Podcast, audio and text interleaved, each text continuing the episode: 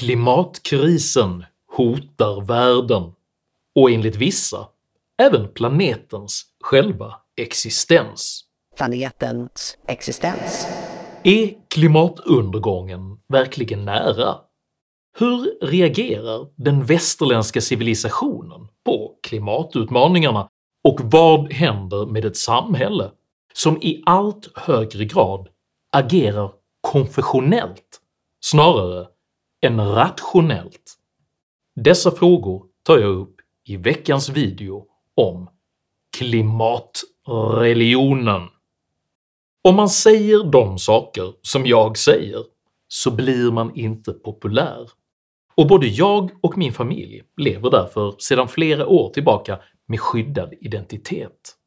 Detta är beklagligt, men gör det i mina ögon än viktigare att diskutera just dessa frågor. Det är också därför som jag endast kan fortsätta min videoproduktion tack vare ert frivilliga stöd via betalningsalternativen här nedanför. Och jag vill därför rikta ett stort, stort tack till alla de av er som gör mitt fortsatta arbete möjligt. Idag talar jag om reformer, rationalitet och religion. Häng med!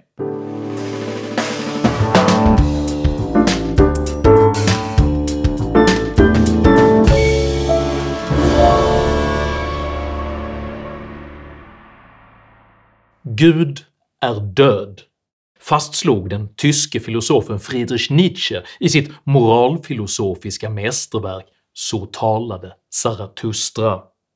Påståendet implicerar att moderniteten gjort gudstro omöjlig och att hela den västerländska moralens fundament därför skulle komma att kollapsa.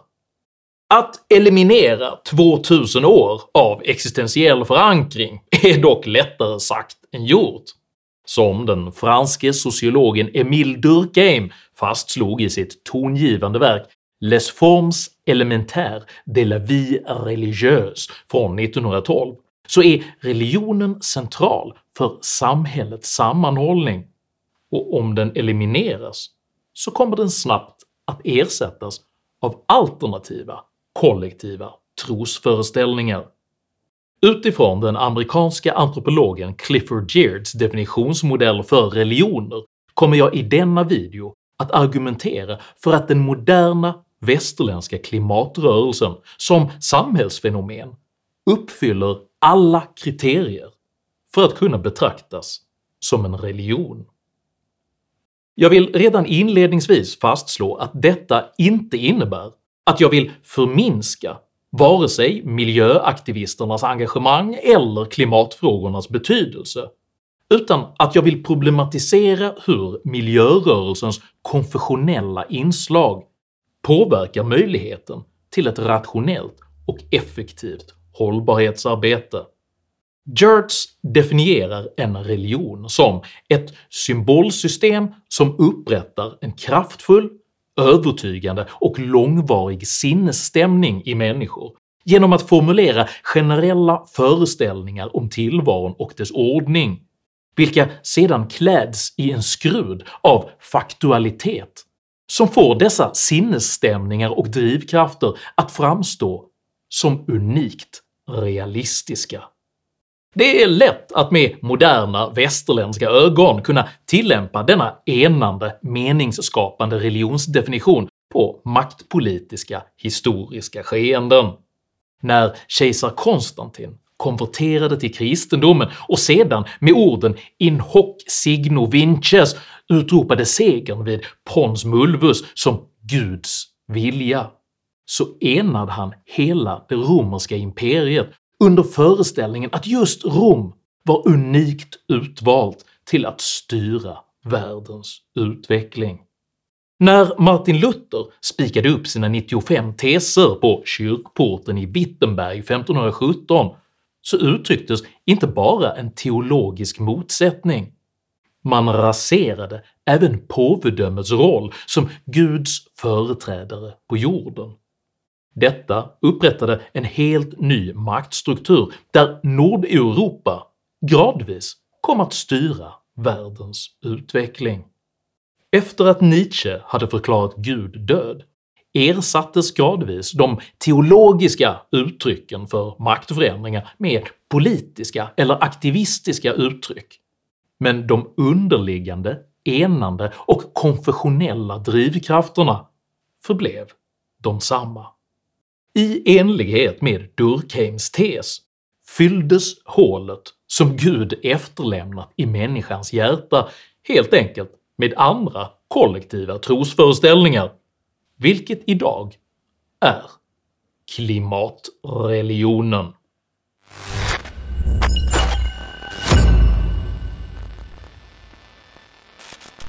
Eftersom klimataktivismen huvudsakligen är ett västerländskt trossystem så delar det många begrepp med kristendomen. Det innefattar föreställningar om en Edens lustgård, vilket i grund och botten är jorden innan den mänskliga civilisationens intåg. I detta paradis fungerade världen som den skulle, fram till att människans syndiga leverne fördärvade den ursprungliga harmonin.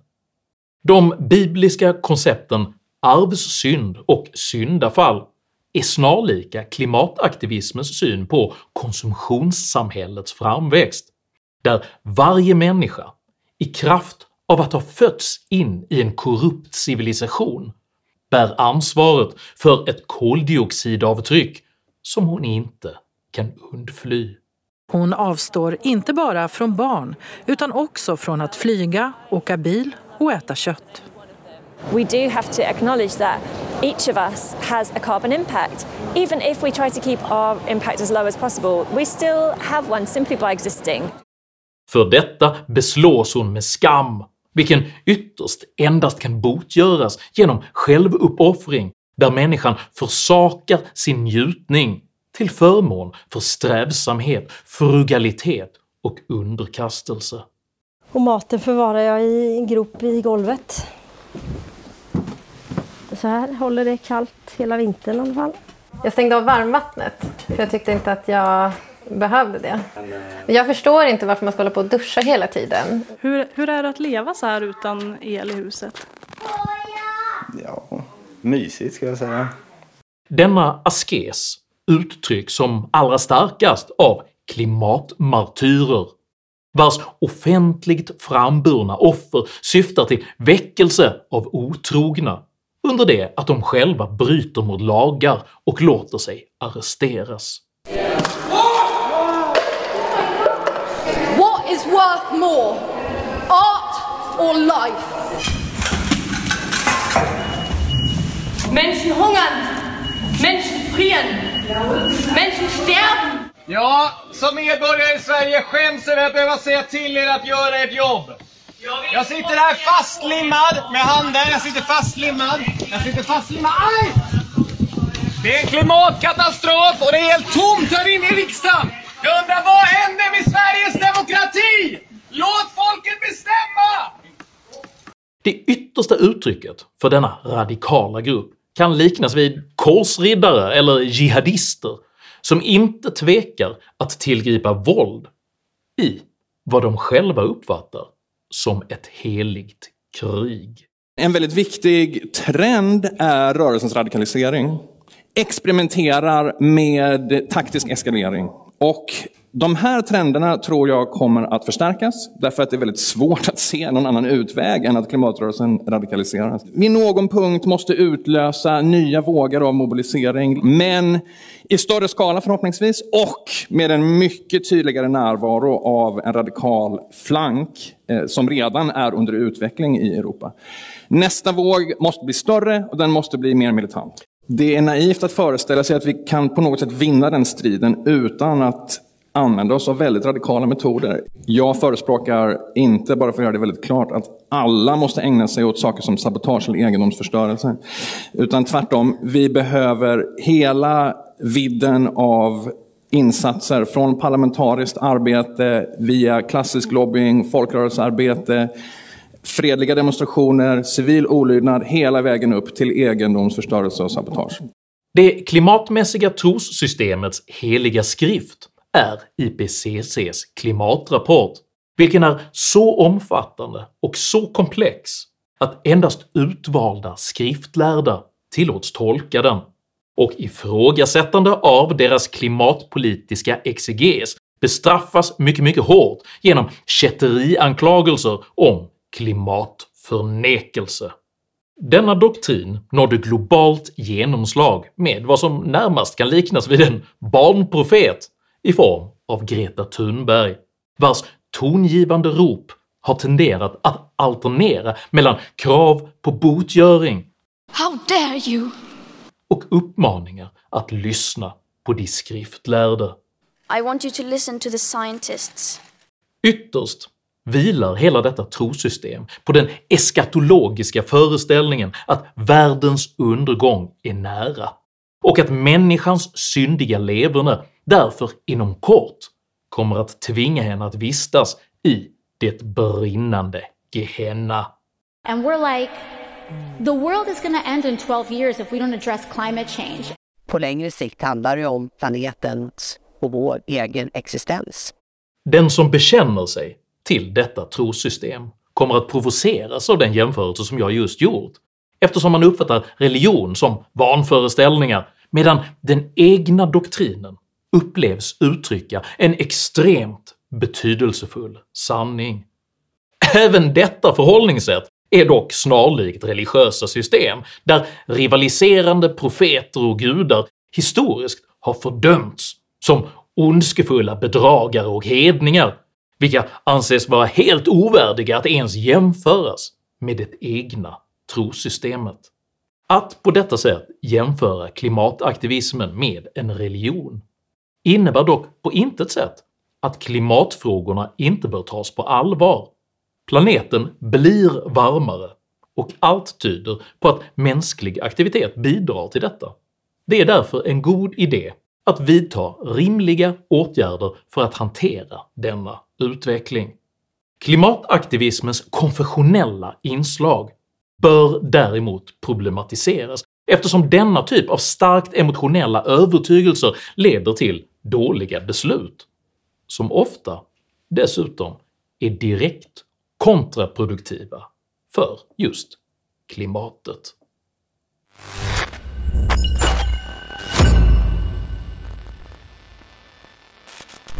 According to the IPCC, we are less than 12 years away from not being able to undo our mistakes.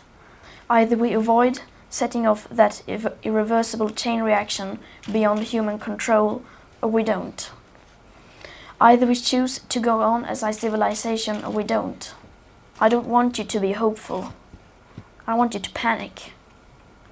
I want you to feel the fear I feel every day.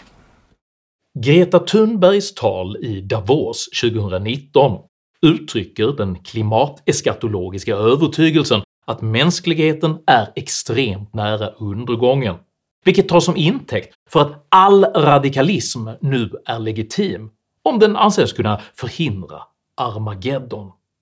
Det är alltid önskvärt att inte vara senfärdig i hanteringen av problem, men just framställningen av akut kris är en dramaturgisk teknik som klimatradikaler har utnyttjat under många decennier. 1971 varnade forskare i Svenska Dagbladet för att miljöförstöring skulle leda till en ny istid, ungefär nu.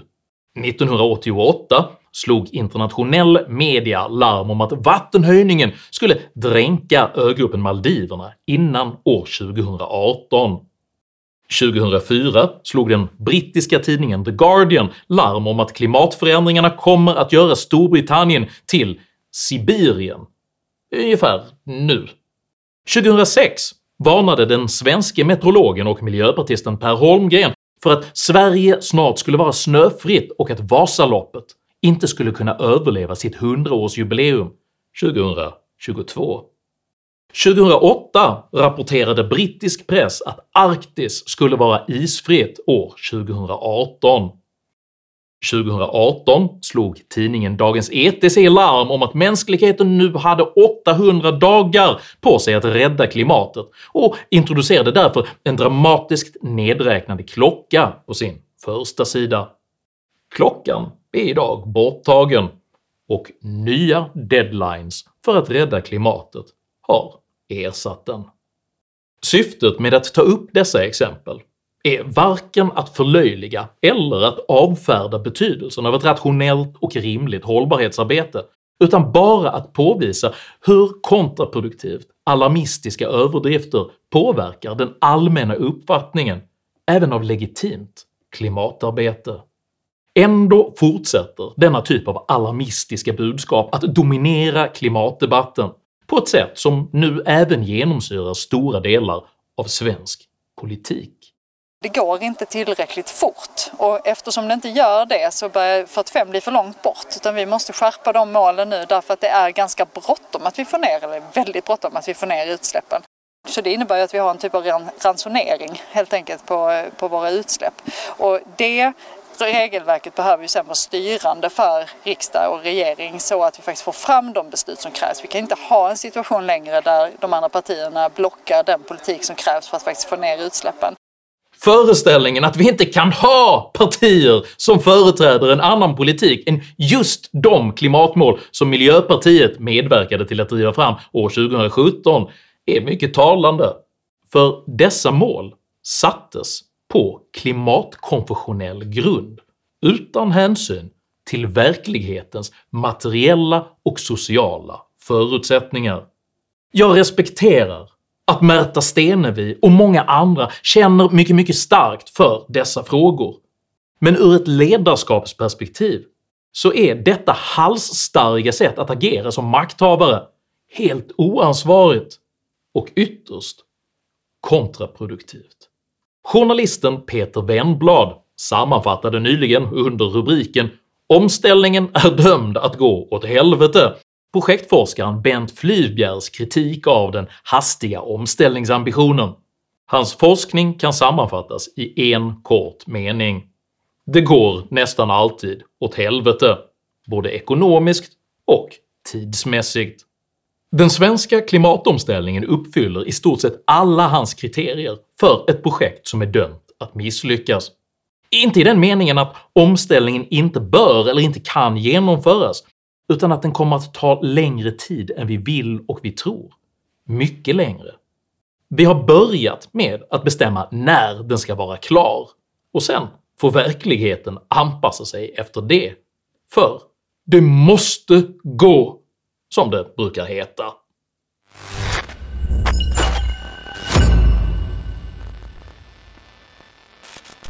De rådande försöken att ersätta kärnkraft med vindkraft är ett talande exempel på hur klimatkonfessionella övertygelser kolliderar med verklighetens förutsättningar. Under hösten 2022 släppte nämligen både det internationella energirådet IEA samt den geologiska forskningscentralen i Finland rapporter som entydigt visar att råvarubehovet för en fullskalig förnyelsebar elektrifiering är helt omöjligt att tillgodose.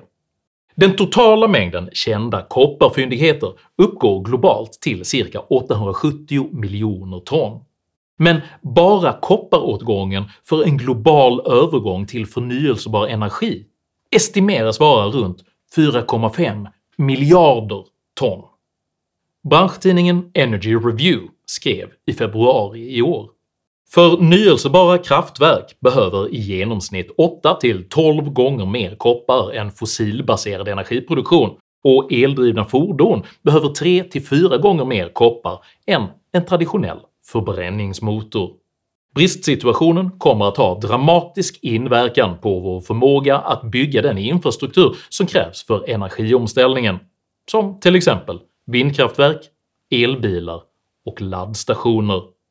De verkliga konsekvenserna av miljörörelsens konfessionellt uppställda klimatmål riskerar således att bli ännu en destruktiv kollision med verklighetens förutsättningar. Givet klimatmålens överordnade moraliska status talar redan nu många ledande politiker om att vi kanske inte kommer att kunna ha några bilar i framtiden. Pratar Klimatpolitiska rådet om att man kanske inte ska få köra bil vissa dagar i veckan. Andra ifrågasätter om vi kommer att kunna bruka jorden. Det kommer innebära att eh, svenska bönder kommer få bära hela bördan av den klimatomställning som kommer att ske. Frågan om vi överhuvudtaget kommer kunna ha ett svenskt lantbruk kvar. Somliga menar att vi inte längre ska kunna flyga.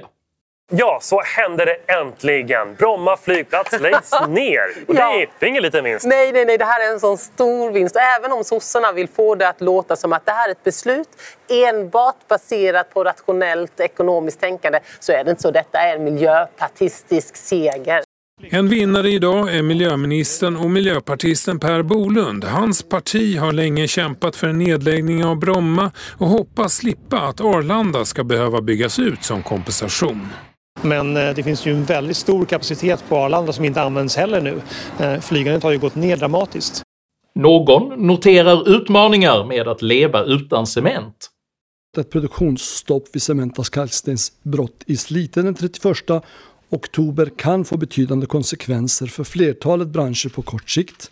Det innebär bland annat, troligtvis, omfattande byggstopp i anläggning och svårigheter för bostadsbyggande eller för den delen när det gäller energiomställningen där ju inte minst vindkraften, den kraftigt expanderande vindkraften naturligtvis också är beroende av tillgången på eh, kvalitativ cement. Alla dessa brister och problem är självvållade konsekvenser av illa genomlysta åtgärder som genomförts på klimatkonfessionell grund med den överordnade förhoppningen att beslutens moraliska kvalitet i sig själv på något sätt ska förlösa mänskligheten. Är det ens möjligt att få fram den el som behövs? Jag kanske ska svara så, det måste vara möjligt.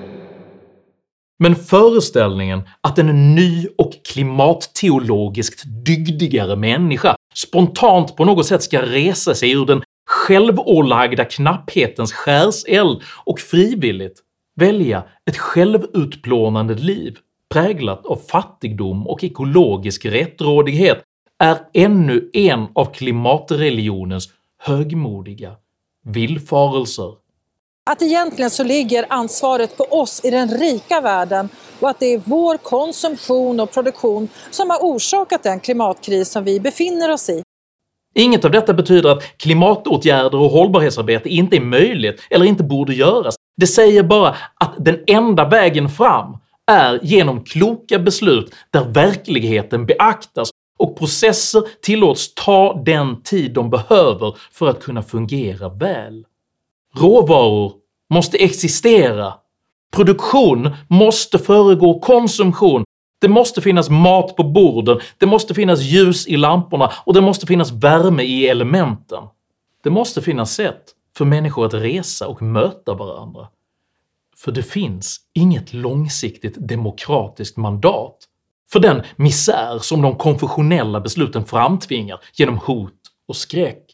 Och när detta ändå sker så kommer istället den vilde slutligen att resa sig, fast besluten om att hålla sig själv och de sina försedd med både mat och värme, om detta så ska kräva att även jordens sista skogar förverkas som bränsle.